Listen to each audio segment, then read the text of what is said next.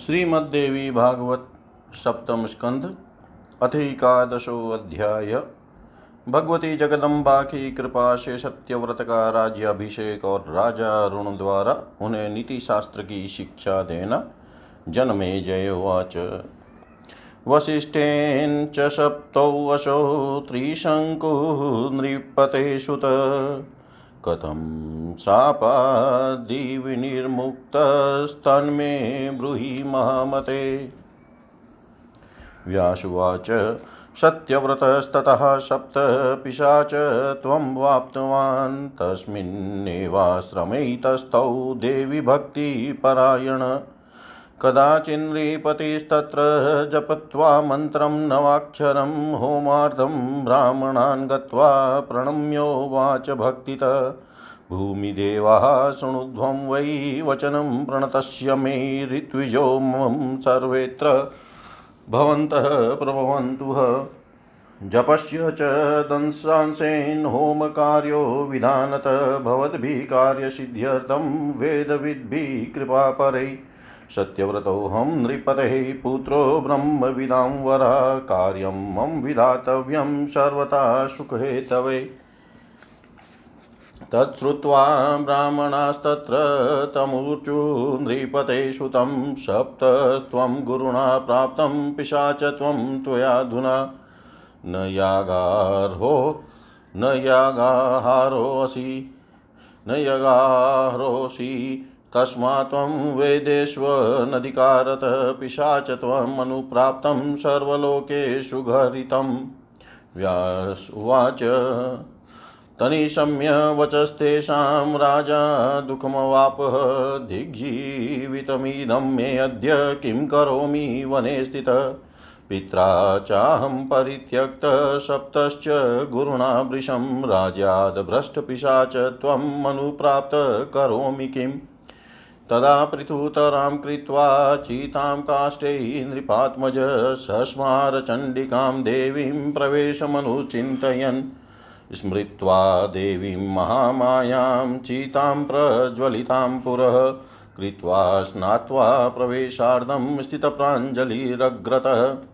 ज्ञात्वा भगवती तं तु मर्तुकामं महीपतिम् आजगाम तदाकाशं प्रत्यक्षं तस्य चाग्रतः।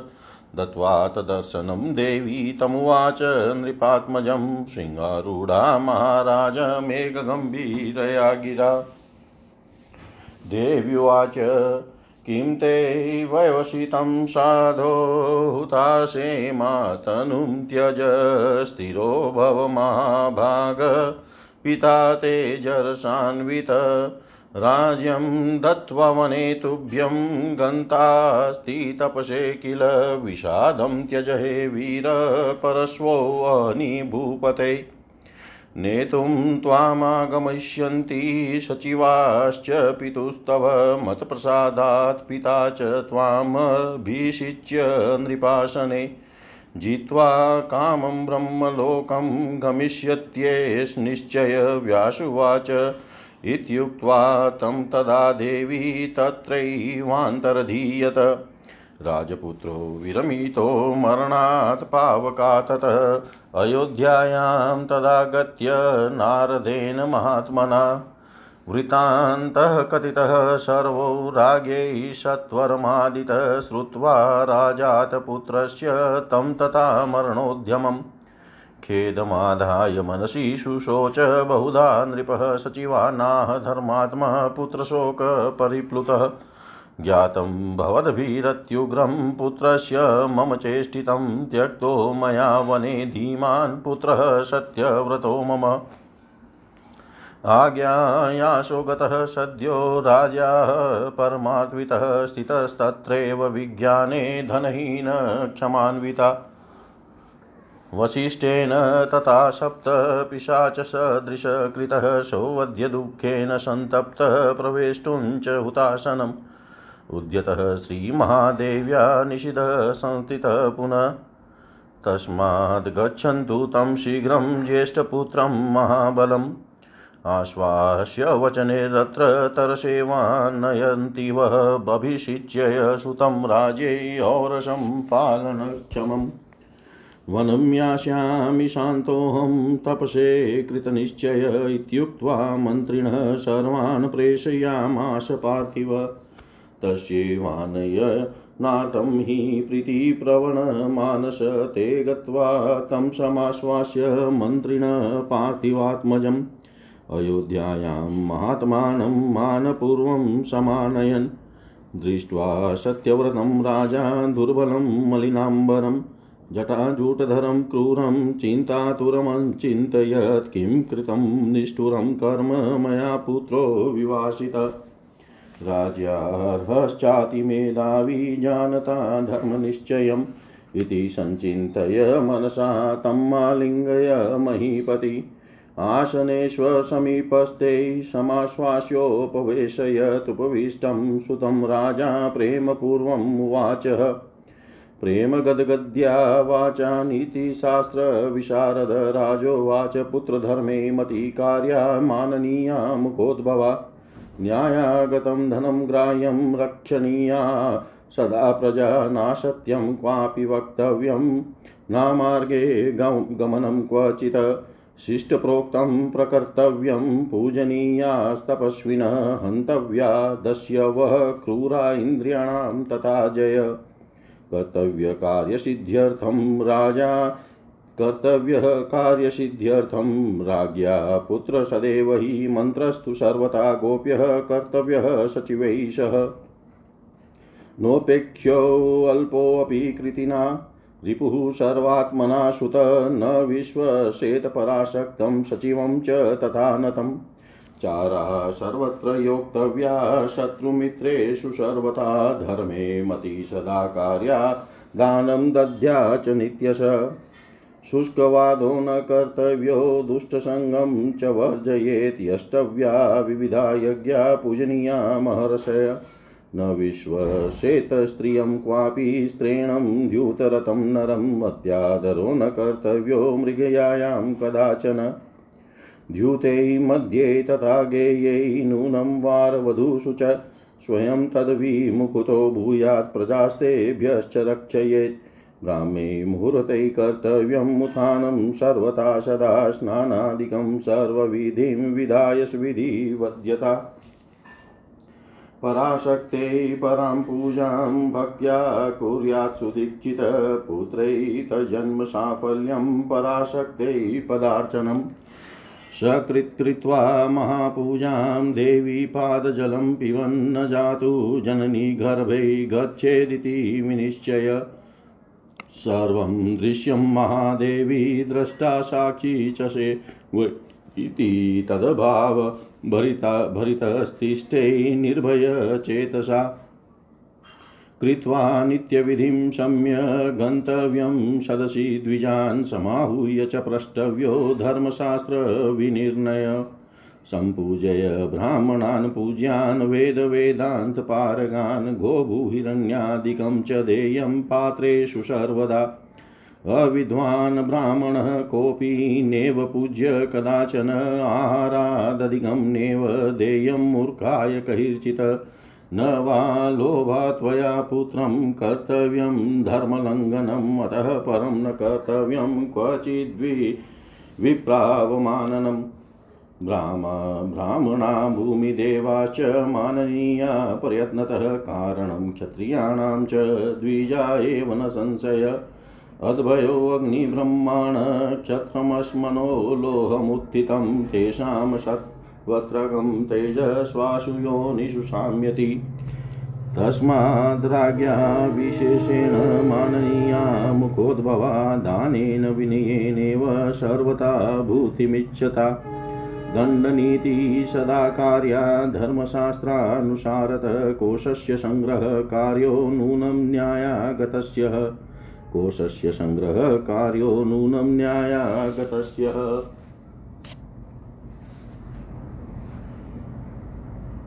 जन्मेजय बोले हे महामते, वशिष्ठ जी द्वारा शापित वह राजकुमार त्रिशंकु, उस साप से किस प्रकार मुक्त हुआ, उसे मुझे बताइए। व्यास जी बोले, हे राजन, इस प्रकार शापग्रस्त सत्यव्रत पिशाचत्व को प्राप्त हो गए। वे देवी भक्ति में संलग्न होकर उसी आश्रम में रहने लगे। किसी समय राजा सत्यव्रत नवाक्षर मंत्र का जप समाप्त करके हवन कराने के लिए ब्राह्मणों के पास जाकर भक्ति पूर्वक प्रणाम करके उनसे बोले, हे भूदेव गण आप लोग मुझ शरणागत की प्रार्थना सुनिए। इस समय आप सभी लोग मेरे यज्ञ में ऋत्विक होने की कृपा कीजिए। आप सब कृपालु तथा वेद वेता विप्रगण मेरे कार्य की सिद्धि के लिए जप के दशांश से हवन कर्म संपन्न करा दीजिए। हे ब्रह्म विदों में श्रेष्ठ विप्रगण, मेरा नाम सत्यव्रत है, मैं एक राजकुमार हूँ, मेरे सर्वविध सुख के लिए आप लोग मेरा यह कार्य संपन्न कर दें। यह सुनकर ब्राह्मणों ने उस राजकुमार से कहा, अपने गुरु से शापग्रस्त होकर इस समय तुम पिशाच बन गए हो। इसलिए वेदों पर अधिकार न रहने के कारण तुम यज्ञ करने के योग्य नहीं हो। तुम सभी लोकों में निंद्य पेशाचिकता से ग्रस्त हो चुके हो। व्यास जी बोले, हे राजन, उनकी बात सुनकर राजा अत्यंत दुखित हुए। वे सोचने लगे, मेरे जीवन को धिक्कार है, अब मैं वन में रहकर क्या करूँ? पिता ने मेरा परित्याग कर दिया है, गुरु ने मुझे घोर साप दे दिया है। राज्य से च्युत हो गया हूँ और पेशा चिकता से ग्रस्त हो चुका हूँ। तो ऐसी स्थिति में मैं क्या करूँ? तत्पश्चात उस राजकुमार ने लकड़ियों से बहुत बड़ी चीता तैयार करके उसमें प्रवेश करने का विचार करते हुए भगवती चंडिका का स्मरण किया। भगवती महामाया का स्मरण करके उसने चिता प्रज्वलित की और स्नान करके उसमें प्रविष्ट होने के लिए दोनों हाथ जोड़कर चिता के सामने खड़ा हो गया। राजकुमार सत्यव्रत मरने हेतु उद्यत है, ऐसा जानकर भगवती जगदम्बा उनके सामने आकाश में प्रत्यक्ष स्थित हो गई। हे महाराज, सिंह पर आरूढ़ वे देवी राजकुमार को दर्शन प्रदान करके मेघ के समान गंभीर वाणी में उनसे कहने लगी। देवी बोली, हे साधो, आप यह दुष्प्रयास क्यों कर रहे हैं? इस तरह अग्नि में देह त्याग मत कीजिए। हे महाभाग, आप स्वस्थ चित हो जाइए। आपके वृद्ध पिता आपको राज्य सौंप कर तपस्या के लिए वन में जाने वाले हैं। हे वीर, शोक का त्याग कीजिए। हे राजन, आपके पिता के मंत्रीगण आपको ले जाने के लिए परसों आएँगे। मेरी कृपा के प्रभाव से आपके पिताजी राज सिंहासन पर आपका अभिषेक करके कामना पर विजय प्राप्त कर ब्रह्मलोक के लिए प्रस्थान करेंगे। यह सुनिश्चित है। व्यास जी बोले, राजकुमार से ऐसा कहकर देवी वहीं पर अंतर्धान हो गई। तब राजकुमार सत्यव्रत ने चिता में जलकर मरने का विचार छोड़ दिया। तत्पश्चात महात्मा नारद जी ने अयोध्या में आकर आरंभ से लेकर सत्यव्रत का सारा वृतांत राजा अरुण से कह दिया। अपने पुत्र की उस प्रकार की जल कर मरने की चेष्टा सुनकर राजा अत्यंत दुखिचित होकर तरह तरह की बात सोचने लगे। पुत्र के शोक में निमग्न धर्मात्मा राजा अरुण ने मंत्रियों से कहा, आप लोग मेरे पुत्र के द्वारा की गई अत्यंत भीषण चेष्टा के विषय में जान गए हैं। मैंने अपने बुद्धिमान पुत्र सत्यव्रत का वन में त्याग कर दिया था। परमार्थ का ज्ञान रखने वाला वह पुत्र यद्यपि राज्य का अधिकारी था, फिर भी मेरी आज्ञा से वह तत्काल वन चला गया। मेरा वह क्षमाशील पुत्र धनहीन होकर अभी उसी वन में देवी की उपासना में रत होकर रह रहा है। वशिष्ठ जी ने उसे शाप दे दिया है और पिशाच तुल्य बना दिया है। दुख से संतप्त वह सत्यव्रत आज अग्नि में प्रवेश करने को तत्पर हो गया था। किंतु भगवती ने उसे ऐसा करने से मना कर दिया। इस समय वह वहीं पर स्थित है। अतः आप लोग शीघ्र जाइए और मेरे उस महाबली ज्येष्ठ पुत्र को अपने वचनों से आश्वासन देकर तुरंत यहाँ ले आइए। प्रजा पालन करने में समर्थ अपने और पुत्र का राज्याभिषेक करके मैं शांत होकर वन में चला जाऊँगा। अब मैंने तपस्या के लिए निश्चय कर लिया है। ऐसा कहकर पुत्र प्रेम में प्रवर्तमान वाले राजा अरुण ने सत्यव्रत को लाने के लिए अपने सभी मंत्रियों को वहाँ भेज दिया। वन में जाकर वे मंत्री महात्मा राजकुमार सत्यव्रत को आश्वासन देकर उन्हें समान पूर्वक अयोध्या ले आए। सत्यव्रत को अत्यंत दुर्बल मलिन वस्त्र धारण किए बड़े बड़े जटा झूठ वाला भयंकर तथा चिंता से व्यग्र देख कर राजा अरुण सोचने लगे कि मैंने यह कैसा निष्ठुर कर कर डाला था, जो कि धर्म का वास्तविक स्वरूप जानते हुए भी मैंने राजपद के योग्य तथा अत्यंत मेधावी पुत्र को निर्वासित कर दिया था। हे राजन इस प्रकार मन ही मन सोच कर महाराज अरुण ने राजकुमार सत्यव्रत को वक्ष स्थल से लगा लिया और उसे सम्यक आश्वासन देकर अपने पास में ही स्थित आसन पर बैठा लिया। तत्पश्चात नीति शास्त्र के पारगामी विद्वान राजा अरुण पास में बैठे हुए अपने उस पुत्र से प्रेम युक्त गदगद वाणी में कहने लगे, राजा बोले हे पुत्र, तुम सदा धर्म में ही अपनी बुद्धि लगाना, विप्रों का समान करना न्याय पूर्वक प्राप्त धन ही ग्रहण करना, प्रजाओं की सर्वदा रक्षा करना, कभी असत्य भाषण मत करना, निंदित मार्ग का अनुसरण मत करना शिष्ट जनों के आज्ञा अनुसार कार्य करना, तपस्वियों की पूजा करना, क्रूर लुटेरों का दमन करना और इंद्रियों को अपने वश में रखना, हे पुत्र कार्य सिद्धि के लिए राजा को अपने मंत्रियों के साथ सदा गुप्त मंत्रणा करते रहना चाहिए। ये सुत सबके आत्मा स्वरूप राजा को चाहिए कि छोटे से छोटे शत्रु की भी उपेक्षा न करे। शत्रु से मिले हुए अपने अत्यंत विनम्र मंत्री पर भी राजा को विश्वास नहीं करना चाहिए। सर्वत्र शत्रु तथा मित्र की गतिविधियों को जानने के लिए सर्वदा गुप्तचरों की नियुक्ति करनी चाहिए, धर्म में सदा बुद्धि लगाए रखनी चाहिए और प्रतिदिन दान देते रहना चाहिए। निरस संभाषण नहीं करना चाहिए, दुष्टों की संगति का त्याग कर देना चाहिए।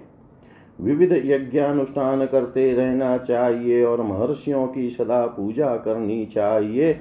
स्त्री नपुंसक तथा द्युतपरायण व्यक्ति पर कभी भी विश्वास नहीं करना चाहिए। और आखेट के प्रति अत्यंत आदर बुद्धि कभी नहीं रखनी चाहिए।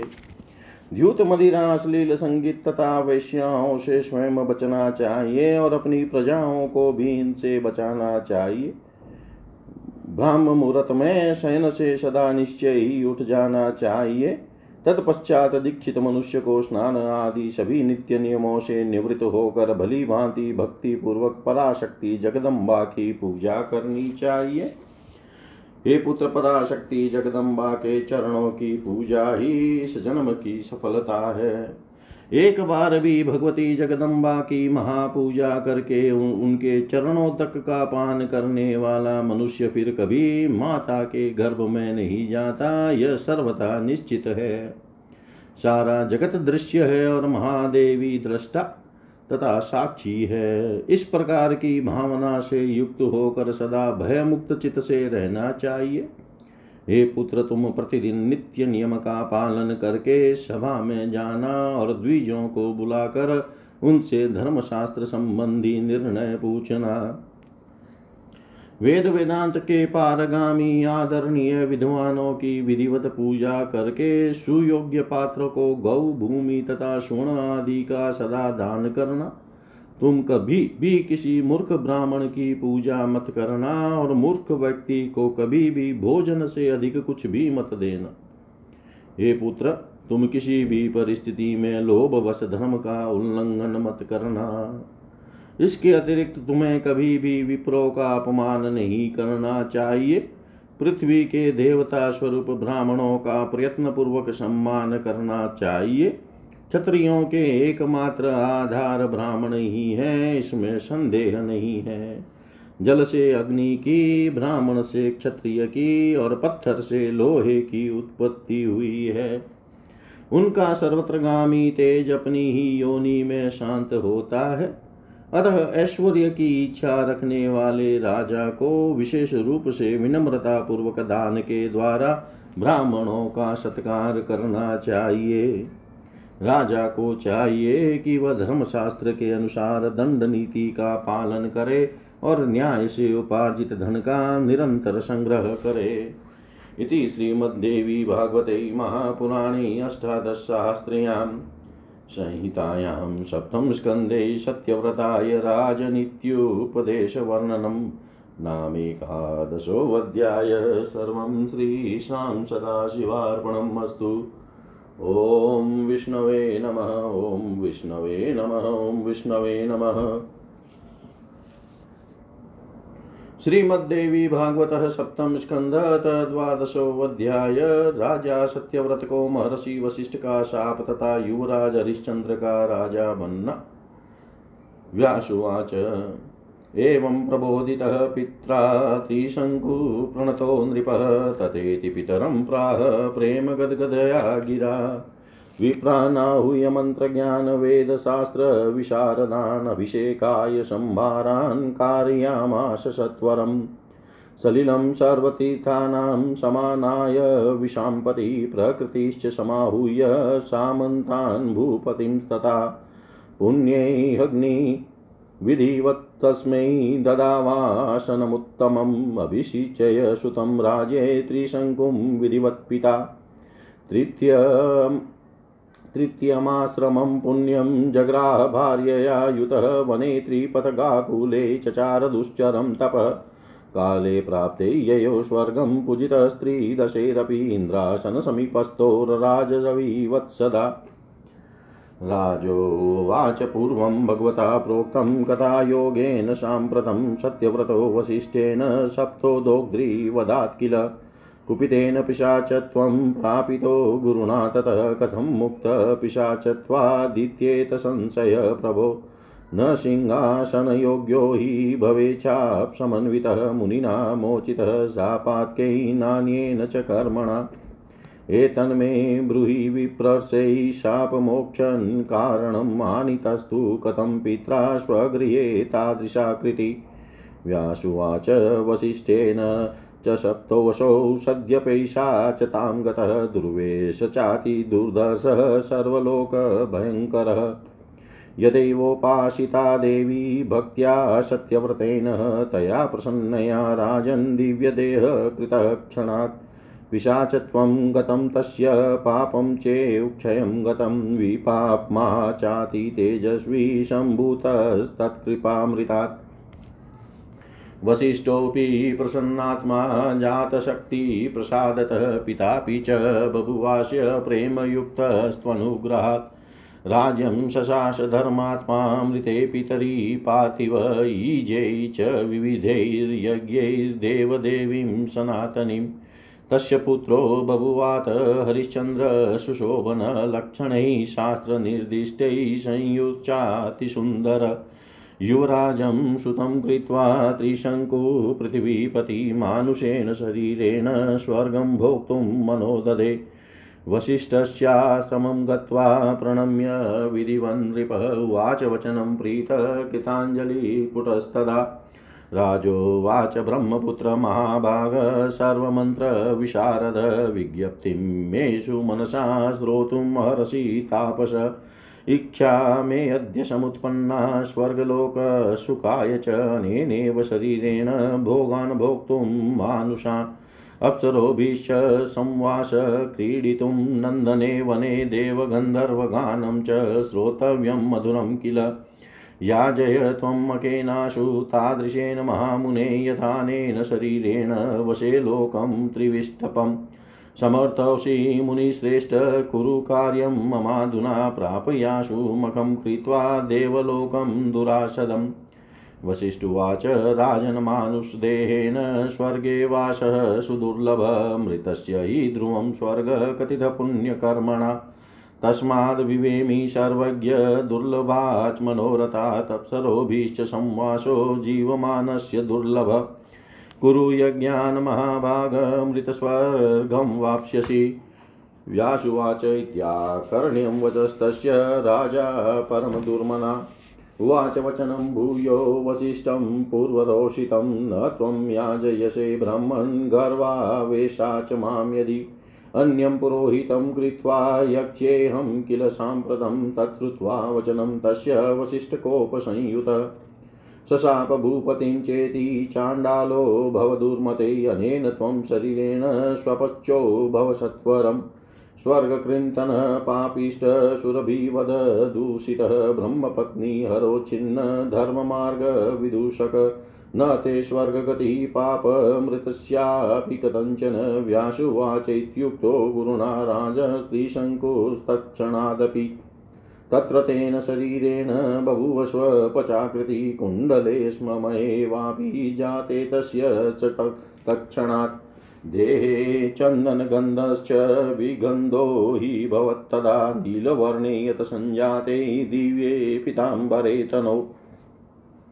गजवर्णोऽभवदेह महात्मनः शक्त्युपासकरोषेण फलमेतद्भूनृप। तस्मात् त्रिशक्तिभक्तो हि नावमान्य कदाचन गायत्रीजपनिष्ठो हि वसिष्ठो मुनिषत्तम दृष्ट्वा निन्द्यं निजं देहं राजा दुःखं वाप्तवान्, न जगाम गृहे दीनो वनमेवाभितो ययो। चिन्तयामाश दुःखात् स्त्रीशङ्कुः शोकविह्वल किं करोमि, क्व गच्छामि, देहो मे अतीव निन्दित। कर्तव्यं नैव पश्यामि, येन मे दुःखसञ्चय गृहे गच्छामि चेत् पुत्रपीडितोऽद्य भविष्यति। भार्यापि स्वपक्षं दृष्ट्वा नाङ्गीकारं करिष्यति, सचिवानादरिष्यन्ति, वीक्षय मामीदृशं पुनः। ज्ञातयो बन्धुवर्गश्च सङ्गतो न भजिष्यति, सर्वेस्त्यक्तस्य मे नूनं जीवितान् मरणं वरम्।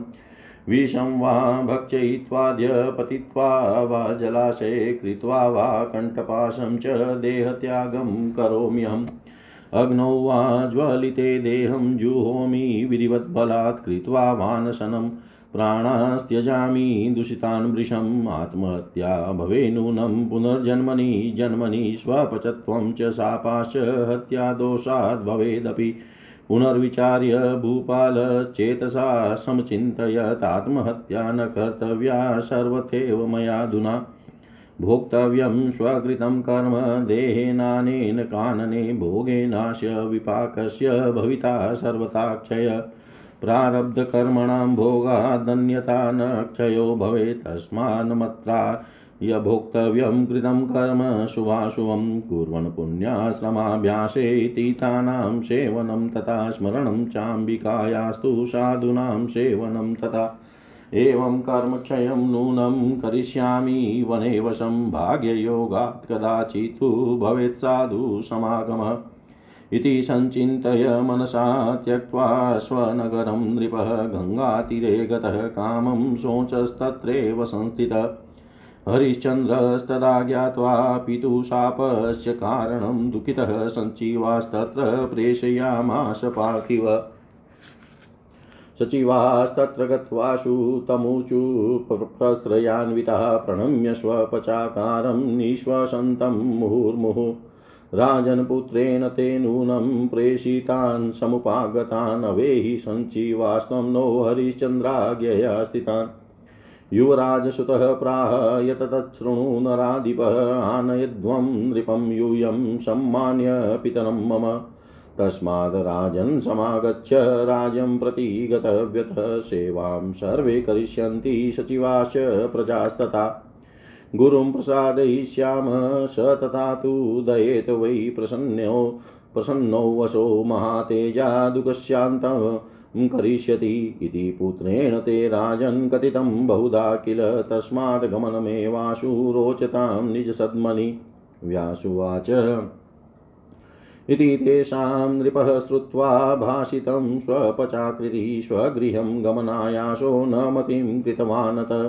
तानुवाच तदा वाक्यं व्रजन्तु सचिवा पुरं गत्वा पुरं महाभागा ब्रुवन्तु वचनाच मे।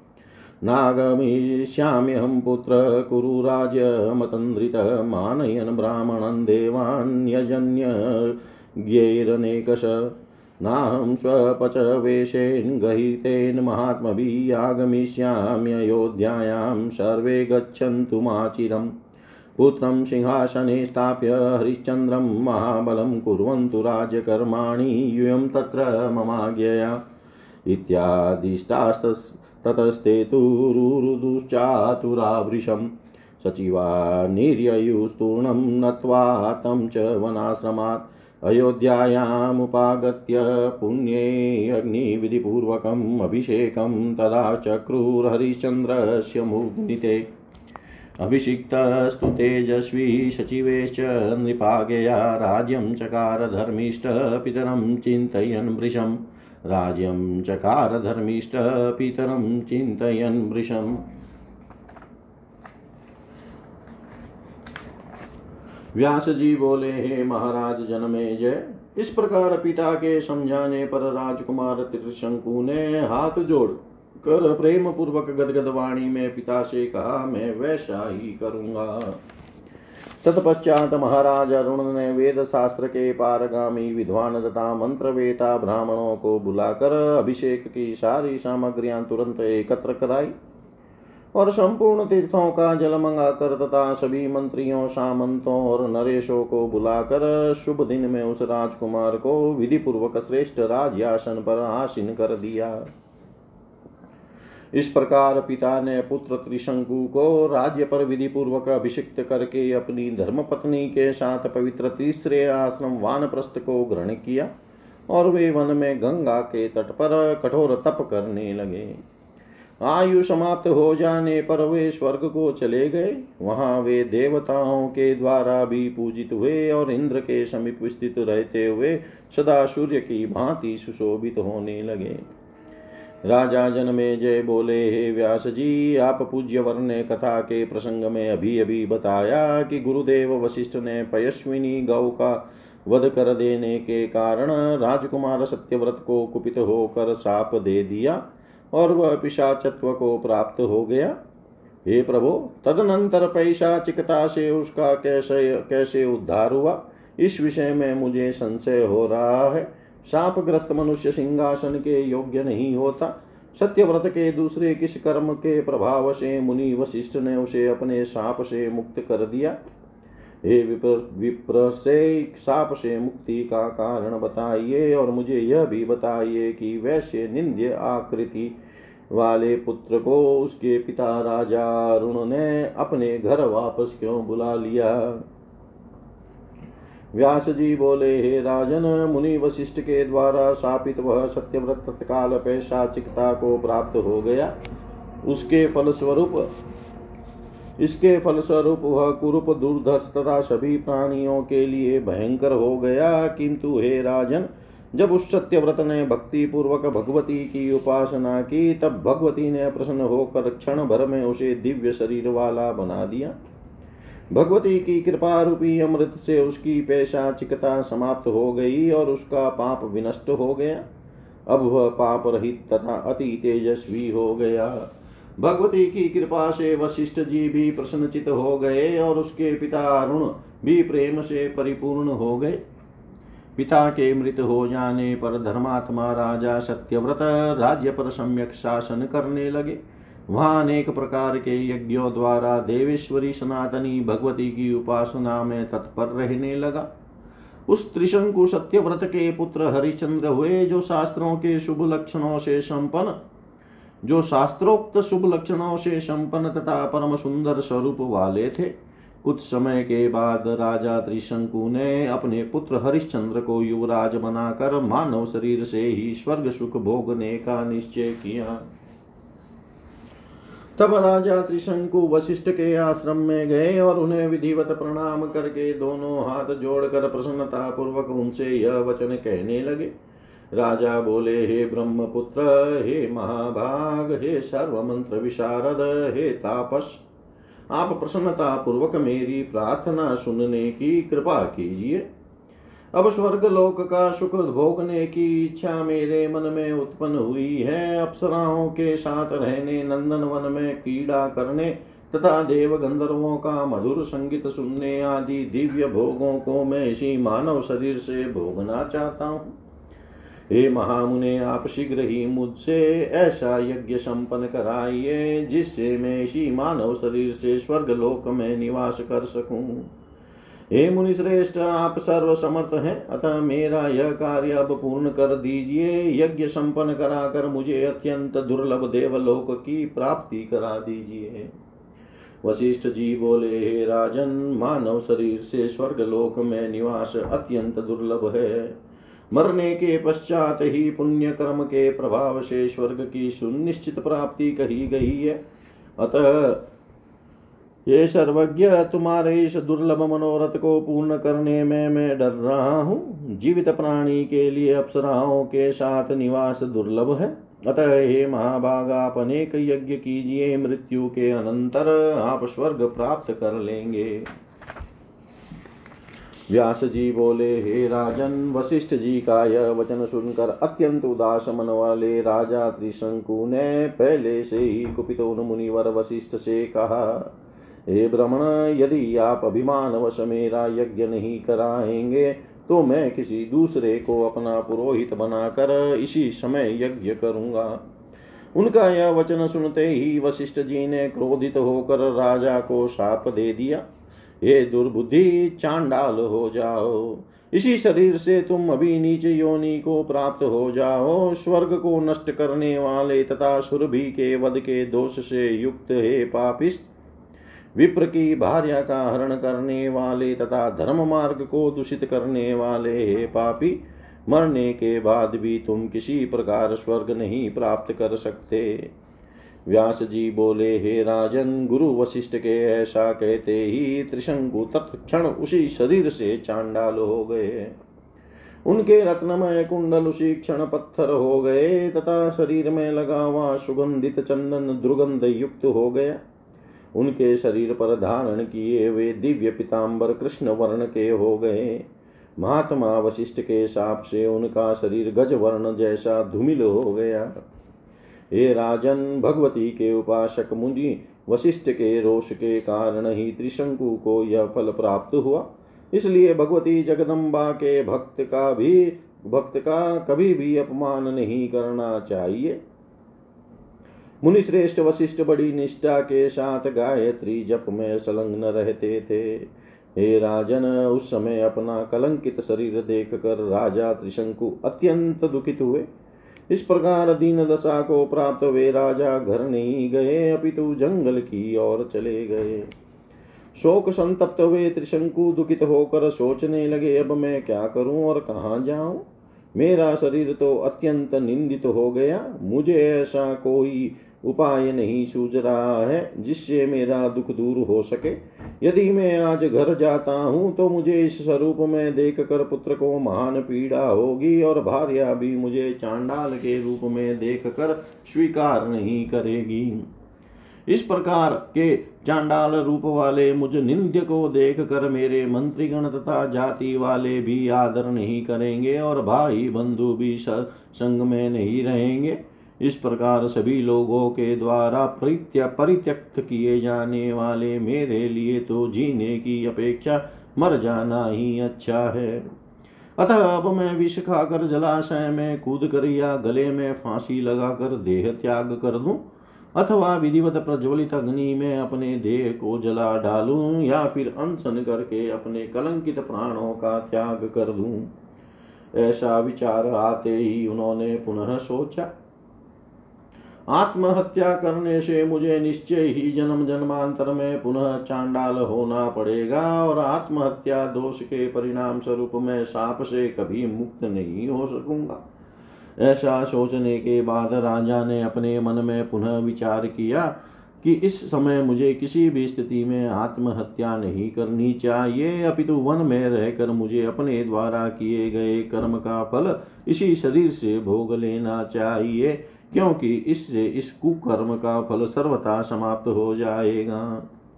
भोग से ही प्रारब्ध कर्मों का क्षय होता है, अन्यथा इनका क्षय नहीं होता।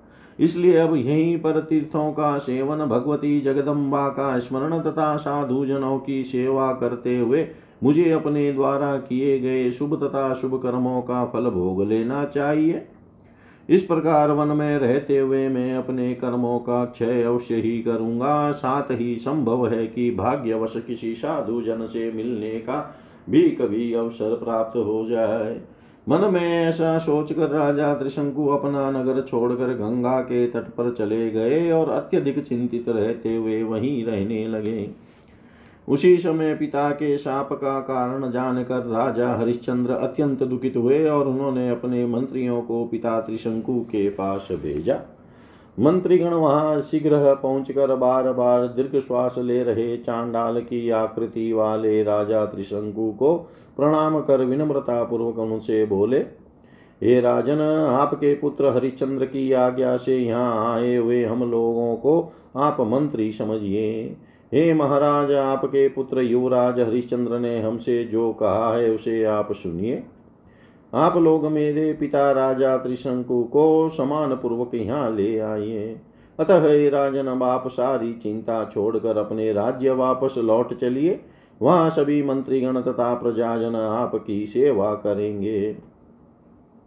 हम लोग भी गुरु वशिष्ठ को प्रसन्न करेंगे, जिससे वे आपके ऊपर दया करें।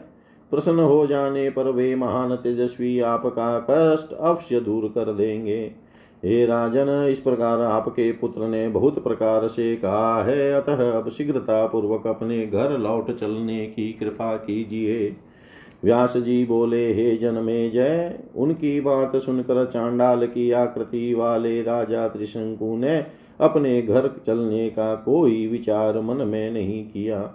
उस समय राजा ने उनसे कहा, हे सचिवगण, आप लोग नगर को लौट जाइए और हे महाभाग, वहाँ जाकर हरिश्चंद्र से मेरे शब्दों में कह दीजिए। हे पुत्र, मैं नहीं आऊँगा। तुम अनेक विध यज्ञों का, यज्ञों के द्वारा ब्राह्मणों का समान करते हुए तथा देवताओं की पूजा करते हुए सदा सावधान होकर राज्य करो। हे सचिवगण, महात्माओं के द्वारा सर्वथा निंदित इस चांडाल वेश से अब मैं अयोध्या नहीं जाऊँगा। आप सभी लोग यहाँ से शीघ्र लौट जाइए। वहाँ जाकर मेरे महाबली पुत्र हरिश्चंद्र को सिंहासन पर बिठाकर आप लोग मेरी आज्ञा से राज्य के समस्त कार्य कीजिए। इस प्रकार त्रिशंकु के उपदेश देने पर सभी मंत्री अत्यधिक दुखित होकर रोने लगे और उन्हें प्रणाम करके मान प्रस्थाश्रम में जीवन व्यतीत करने वाले उन राजा त्रिशंकु के पास से लौट आए। अयोध्या में आकर उन मंत्रियों ने शुभ दिन में हरिश्चंद्र के मस्तक पर विधि पूर्वक अभिषेक किया। राजा त्रिशंकु की आज्ञा से मंत्रियों के द्वारा राज्याभिषिक्त होकर तब तेजस्वी तथा धर्मपरायण हरिश्चंद्र अपने पिता का निरंतर स्मरण करते हुए राज्य करने लगे। इति श्रीमद्देवी भागवते महापुराणे अष्टादशसाहस्र्यां संहितायां सप्तम स्कन्धे त्रिशङ्कुपाख्यानवर्णनं नाम द्वादशोऽध्याय। सर्वं श्रीशां सदाशिवार्पणम् अस्तु। ॐ विष्णवे नमः ॐ विष्णवे नमः ॐ विष्णवे नमः।